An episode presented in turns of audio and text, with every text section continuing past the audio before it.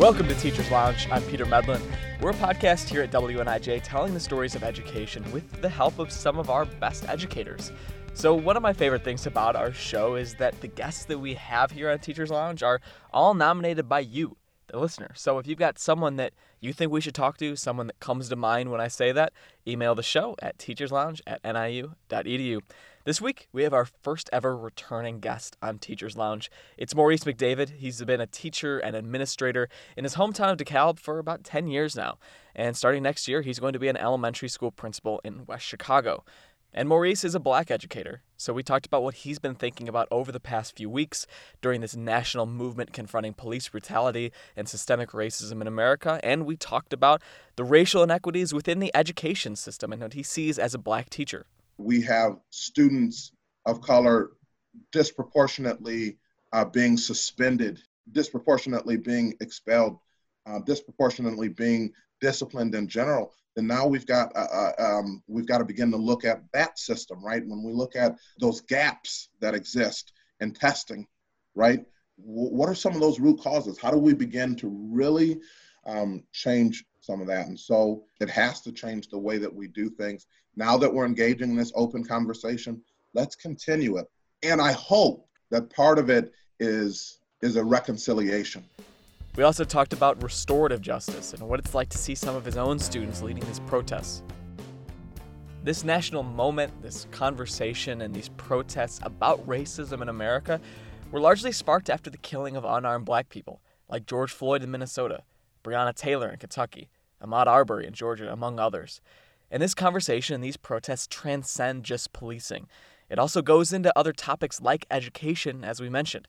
But I want to talk a little bit about where education and policing intersect, the role of police inside schools. More and more school districts are rethinking if they should have officers in their building at all, and I got a chance to dive into the police free schools movement and the role of school based policing. Does having more officers in a school automatically mean more safety? More and more schools are questioning that premise after the protests sparked from the killing of George Floyd. School based policing is one of the fastest growing sectors of law enforcement. And when mass shootings like in Parkland, Florida, shine a light on school safety, districts often react by adding officers. Judith Browne Dianis is the executive director of Advancement Project, a national racial justice organization. Brown Dianis says police aren't the solution to school shootings. What schools need to be thinking about is how do we create environments where that young person doesn't bring a gun into school. Studies show that students of color are disciplined at disproportionate rates in schools.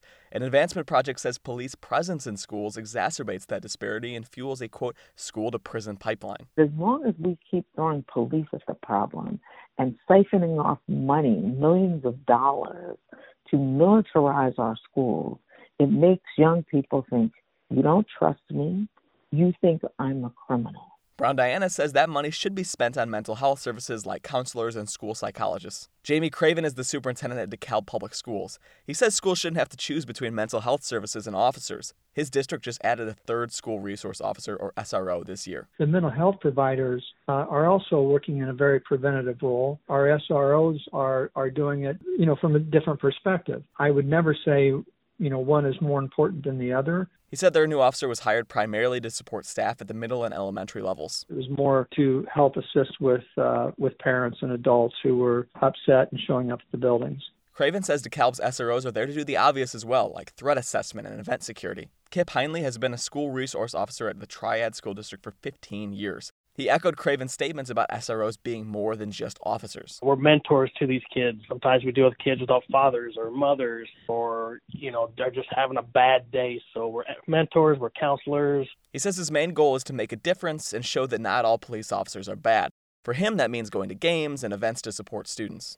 Judith Browne Dianis and Advancement Project don't think officers are qualified to function in that capacity. Why does it have to be a police officer that builds a good relationship? Why can't it be a mental health professional? Why can't it just be the coach? Why can't you know all of these other people Heinle says he works with school counselors every day, but bottom line, he says SROs need to be there to protect schools. And in an active shooter situation, he says every second counts. When evil walks down your hall in a school building, who's going to stop the evil? You have to have police in there. But like I said, we go hand in hand with school psychologists and school social workers. He says he only made one arrest at school last year. As far as police work goes, I'm very fortunate. I don't do a whole lot of police work. It was a good school. I don't take many calls, but uh, I, st- I keep busy. That includes assisting with weekend calls that may deal with students or former students.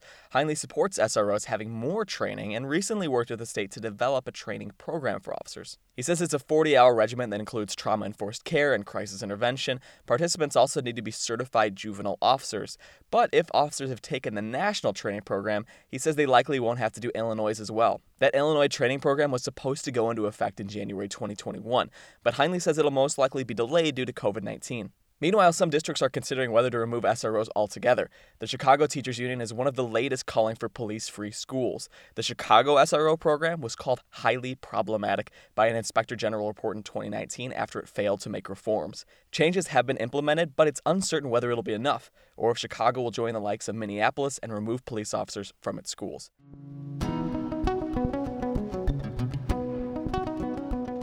Another Maurice, who's actually been on the show a little bit in the past too, is Representative Maurice West of Rockford. He's a member of the Illinois Legislative Black Caucus, and as these protests across the country continue on, West and the caucus released a list of policy ideas to start addressing issues facing the black community in Illinois. And I got to talk a little bit about that with him. The black community is gasping for air, and when Rockford Representative Maurice West says that, he means it literally, as in the killing of George Floyd during an encounter with Minneapolis police. But he's also talking about systemic issues disproportionately hurting black people. That includes problems in criminal justice, but also education and health. We've already been reminded healthcare disparities when black people are dying from COVID 19 at an alarming rate. West, along with the Legislative Black Caucus, put together a series of policy initiatives to lift up black communities not just in Rockford, but across Illinois. The list includes a statewide police accountability system to deal with situations like the deaths of unarmed black people. It also asked the state to devote Rebuild Illinois funds and other state money to helping black owned businesses. Now it's time for my conversation with Maurice McDavid. It's a great talk, and we go into some really challenging topics. So I figured I'd start the interview at its lightest point, where we're talking about my long, terrible pandemic hair. Enjoy. I need it, man. I, I've I can only disguise it by flipping it over so much. But like if I don't, man, it is it's real like real mid two thousands emo if I let it go down. Yeah, yeah, I like it. I like it. Uh, bad chemical romance or, or whatever it is. I, if, I, if it got dyed black, I would look like Billie Joe Armstrong from Green Day. There you go. Yeah. Don't want to be an American idiot. Yeah, I got you. Fair enough. Yeah. No. So, uh, really quick before uh, we started talking about everything, I saw that uh, you accepted a, a, new job like earlier this year, right? Yes, sir. Yes, sir. Yeah. So I will be um, the principal at Turner Elementary School in West Chicago. So, I mean, you've been in, DeKalb for a hot minute. That's going to be weird to to be not teaching there. Um, yeah. So I've thought about it. I out of the 32 years I've been alive, I've spent roughly 22 of them longer than that. I don't know. I've, I've spent a long time in in DeKalb. So yeah, yeah about about 22 of them because I, I went K through K through 12 here. In fact, pre-K through 12 here. There you go. Um, so I probably started at four until 18. So there's 14 years, and then I I, I did another 10 years working here. Um, and so yeah, it's been it's been around 24 out of my 32 years that I've spent here in the DeKalb School District, either as a student or a staff member. And um, it was very much so a difficult decision to, to choose to walk uh, away. With your wife on the on the board, it's not like you get to escape DeKalb schools at all either, right? Absolutely. Um, yeah, no, um, it's um, absolutely been. Um, you have a guest, I think. Oh, here's. Yeah, the joys of working at home. Uh, so we love a cameo. We love a cameo during the interview.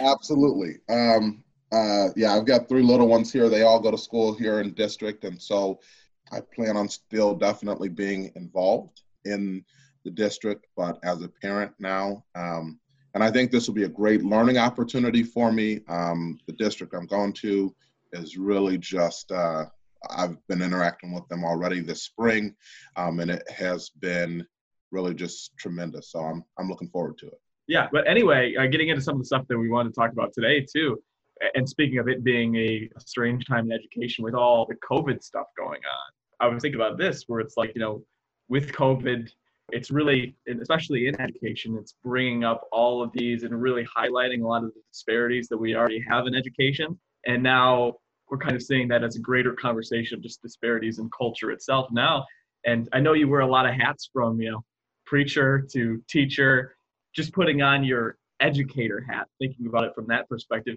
What have you been thinking about over just the last week or two as as an educator and as a black educator? Yeah, so within the last week or two in particular, I, I have watched um, some of the some of the the, the local protest here um, have been led by a group of young people. One of whom his name is Andre Allen. Um, I taught him uh, in eighth grade, and in eighth grade.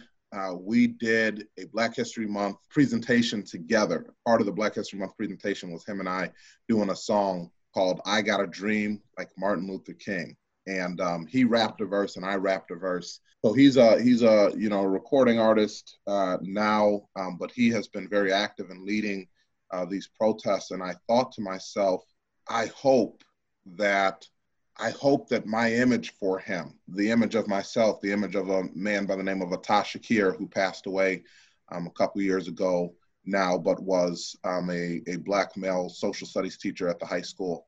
I hope that our images helped him, you know, and are still helping him today. Um, to that that when he says as he's marching and he he is saying things about how Black Lives Matter. Um, you know, really for me, I hope that my life has been an example of that, um, of of Black lives that that that matter. And you know, I was always very intentional in class um, to point out Black lives throughout history that have mattered and then even to bring it to the place where we recognize that every life has mattered to somebody right um, that that that that person that I think sometimes we as society try to write off because they've made a mistake or or they've made a poor choice or or um, they've done the wrong thing. Listen, that person still has a mother, a father, a brother, a sister, um, and so remembering that that life matters to somebody. And so, you know, I've thought a lot about that. I've thought about uh, my own children who yeah. are elementary school age children. We went to the march on Saturday because I want my children to know. My children are biracial, but but we tell them all the time that it's very feasible, very possible that in this world in which they're going to grow up, they will not be seen as half black, half white. They'll be seen as as someone who is of African American descent. And so we want them to to recognize some of the struggles that have happened in the past um, and that as we move forward, I want them to know that their lives matter. And so I'll share with you, you know, the kids were in the backyard, my nieces were over, they were in the backyard playing the other day, and all of a sudden I hear my son shout, No justice! And the rest of the kids responds, No peace! And then my son shouts, Hands up! And the kids respond, Don't shoot! And all of a sudden it hit me that they were that sense of activism, that sense of community was being instilled. And so I, I guess, you know, that's what I've been thinking about is, is just, I, I want our students to know in this district and in the district I'm going to work in and all across this country, I want all of our students of color to know that, that their lives matter, that they have value. And the last thing I'll say, if I can just be very honest, Please. is as I have watched, you know, some of the, the protesting, um, some of that anger explode out into then rioting, I've thought about the safety of my students. Um, I want them to be safe. I want them to be able to come home after protesting and and and be well and and be able to go out and protest again the next day um, and not have the the, the issues uh, with with safety. Do you think that you know with like you said, all these students and all these really young people taking part in these marches, understanding and really dipping their toes in these movements for the first time. Do you think that when we get back to school, that's going to have like a seismic impact on the way that we talk about things, the way that we talk about racism, the way that we talk about civil rights history, any of these things? Yeah, I, I think it. I think it has to. I've seen the issues. Um, uh, I'm sorry. I've seen the, the the pictures that have taken half of an image from to, from from this past week or two and half of an image from 1968 and, and the Chicago riots of 68 and said, look, look at look at how these two are parallel. So I, I don't think um, that that you can teach a history of activism without acknowledging the impact that it is having right now today. People yeah. are marching because they've seen it done, right? People are people are marching. They're making signs because they've seen it done. Um, they're locking arm in arm as they walk down the street because they've seen it done. Um, and so I really would say, especially for my white colleagues in education, that this summer's going to really need to be a time of some self-reflection, of some ability to to think about what biases maybe am I carrying into the classroom. And and let me pause there because um, I know that there are times where white educators feel like bias is always a conversation that they have to think about. Let me explain. I'm doing the same thing. Let me be sure that I, as a black male educator, um, and and this fall black male principal who will be, I believe, the only black person on staff in the building. Let me be aware of what biases I'm carrying in to that building as I attempt to lead. But but we as educators have to begin to think about how are we going to engage in this conversation? This is not going to change. How are we going to face and root up the inequities that exist within the education system? Yeah. Because this type of energy right now it's focused on on policing. But I think that that what this is doing is it's opening up people's eyes to the fact that policing is not the only system affected by by some of these inequities, by some of this injustice. When you look at the idea that we have students of color disproportionately uh, being suspended, disproportionately being expelled, uh, disproportionately being disciplined in general, then now we've got uh, uh um, we've got to begin to look at that system, right? When we look at those gaps that exist in testing, right? What are some of those root causes? How do we begin to really um, change some of that? And so it has to change the way that we do things. Now that we're engaging in this open conversation, Let's continue it. And I hope that part of it is is a reconciliation, right? Part of it has to be how do we in the middle of, of pulling scabs off, right? Or pulling band-aids off, how do we then actually begin to heal that wound?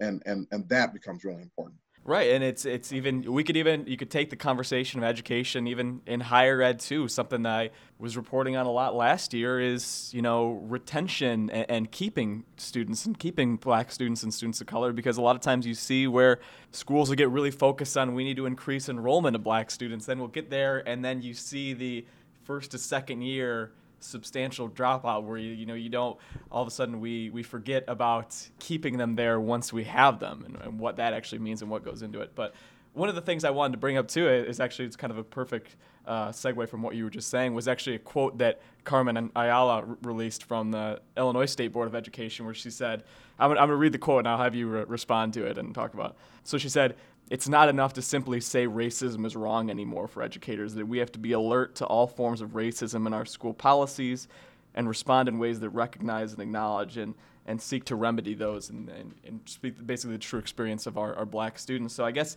that is something that you were just talking about, right? About, you know, how we can talk about exposing these forms of racism that we see within our education system and not just saying that racism is wrong, but acting.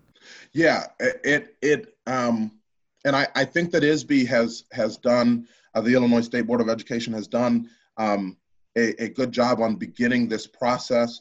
Over the past year and a half, uh, I had been participating in writing the Illinois um, State Board of Education culturally responsive teaching standards and looking at how we include some of that cultural responsivity um, in every teacher prep program as well as in the PD of current practicing teachers. Um, and so, um, you know, I'm super proud of the work that DeKalb has done in having written a diversity plan um, and having had it approved in, in June of 2018. You know, that was a, a process that really I had seen started uh, in my senior year of high school, 2005, 2006. They had started that conversation. So to then to get to come back and be a part of it as a staff member and see that, you know, approved and and and um, something that we are currently actively working on. This, this beyond a shadow of a doubt, is a call to action. Um, it is not a call to rhetoric. I've, I've thought about this as I've seen Black Lives Matter hashtag, you know, all throughout um, Twitter and, right. and blackout boxes. What I'm afraid of is that it becomes a trend, right? Just like the trend on Twitter may be this today and the next thing tomorrow. As I see it become a trend, I don't want it to be trendy. I want it to be a call to action. I, I, it cannot be that we're going to talk about this and, and try to counsel people out of destroying stuff, right? I'll, I'll listen to you just long enough to get you to to stop, you know, burning that thing over there. No, this is this is a call to action, and and I believe I think the one thing that really gives me hope is the conversation of generations. When I mm-hmm. look at the marches here in DeKalb and in Sycamore, and I see the incredibly diverse population of people that are marching, and I see some older people in there, and I'm really proud of those older people. Some older people who have had to say, wow, I have always argued that this didn't exist, and I apologize, and I've come to the realization that it does, right? I appreciate that. But what I love is I love seeing young people, right? Because now in 20 years, when I'm 52 and those people are in their you know uh, 30s and 40s and we're all of a sudden a new generation has come in and and they're raising their children to say black lives matter right? Then all of a sudden we, we we have we have some progress that we can begin to see and and so i think i'm i'm i'm hopeful but i but again i i think it has to be as carmen ayala said uh, dr ayala said it has to be a call to action um, and not just rhetoric and not just oh i feel bad. Let that move you to to do something. And and, and i'll say i understand there's there's a process. Not everybody's in the same place. If you can do nothing else sit and talk with somebody a, a person of color and just listen. Listen to their experience. You know maybe you're at a place where you can go out and march. Maybe you're at a place where you're brave enough then to to you know actually begin to have policy conversation wherever you're at i'm i'm i'm i think it has to be a call to action. Yeah you don't you never want these social media things to be strictly performative in the way that social media can definitely be sometimes. And with education though specifically too it's like we've talked a little bit about you know you trying to your impact as a black educator on, on so many of your students especially as a black male teacher right? Because we think about nationwide is it 2% of educators that are black men, something like that. It's a very small percentage of educators that we have that are people of color and that are black. Yeah, absolutely. So, um, you know, I think all the more uh, about that impact, and I and I'll be honest, I think even sometimes, not only do I think about the impact, I do sometimes think about the the the burden of it. You know, and so one of the things uh, I, I, talked um, with another um, teacher Twitter organization last night um, called Teacher to Teacher. Um, and they had re-released an article that they had written in collaboration with me probably i don't know a year or two ago about being that that black male teacher right? Um, they were asking though what are some other things that that we can do to help? And, and one of the things i would send the message to our our um, teachers of color right now is make sure that you are are caring for self. Uh, you have to have that mental health because we will bear the burden not only of the the trauma on ourselves personally, but then also trying to help our students who come from other classes that aren't even on your roster, right? Come to sit in your office and say, "Man, I'm struggling with this, Mr. McDavid," and and I know I, I love it. I, will be honest, I love it. I, I I appreciate it, but I also do. It is a um, just an extra burden um, uh, sometimes. And it's not one that I didn't know was going to be there when I signed up to do the job. But I think there are some folk who throw everything in and don't do the self care. And then that's where you see some of that burnout. Yeah, for sure. Last thing wanted to ask, and this is just you could we could have answered throughout the course of the interview, but just want to ask is there any part of this conversation we've been having or just things that have been on your mind over the last week or so with everything going on in the world something that you wish that we talked about more, something you wish people, something that you think is a little bit more important than people might realize? I am a I am a proponent and practitioner of restorative justice. And uh, restorative justice asks these four questions: What happened? You thinking at the time? Who or what was harmed, and how do we make it right? And that's where we're at as a nation right now. What happened? We know what happened. By the way, George Floyd is not what happened, right? That's one person, one uh, uh, dot on the on the timeline, right? We, we know what happened, and, and there are people who who will argue Slavery ended 100 years ago, but Jim Crow ended 50 years ago. Some places it ended 50 years ago, right? Uh, redlining still happens today. So, anyways, without getting into all of that, we know what has happened. We know that that the, the mindset of of that situation was was white supremacy, and mm-hmm. and there's we cannot there's no argument to be had about that when you read some of the writings of our founding fathers. There's no argument to be the idea that the white male landowner, right, was who got to vote from the jump. That's what it was built on, yeah.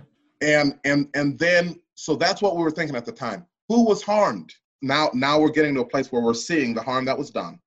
But the last question is key. How do we make it right? How do we make it right?